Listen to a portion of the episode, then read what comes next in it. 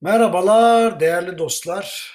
7 Temmuz Çarşamba haftanın ortasına geldik ve ben yani işlem haftasının ortasına geldik. Ben de enflasyon analizine bir devam etmek istiyorum. Şimdi enflasyon oranları yükselmeye devam ediyor.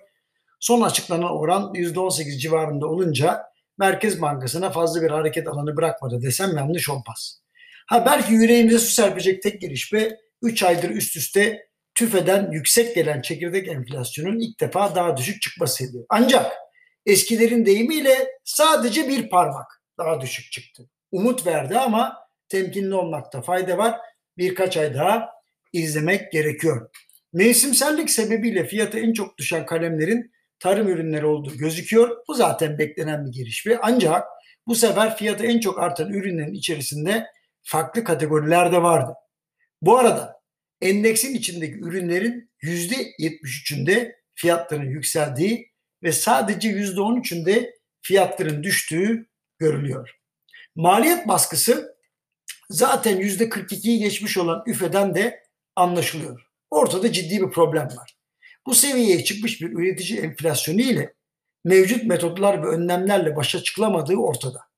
Bu derece gelişmiş bir ekonomide TÜFE ve üfe arasında böylesine bir fark olması hem dikkat çekici hem de tehlikeli. Eğer maliyet artışları para ve maliye politikaları ile yumuşatılmazsa tüfenin de hızlanması ihtimali artar ve bunun faizler üzerinde nasıl bir etki yapacağı herkesin malumu.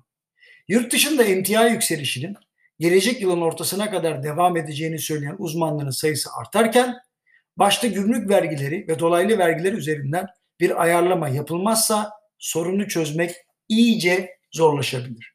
Tekrar ediyorum. Açıklanan enflasyon oranlarıyla faiz indirimine gitmenin çok büyük bir yanlış olacağı anlaşılıyor. Sanıyorum. Eylül ayında bir ihtimal düşebilir diyenler de var. Ancak tüm dünyada faiz oranları artarken ve Türkiye'de enflasyon oranları yüksek seyrederken bunu yapmak can sıkıcı sonuçlar yaratabilir.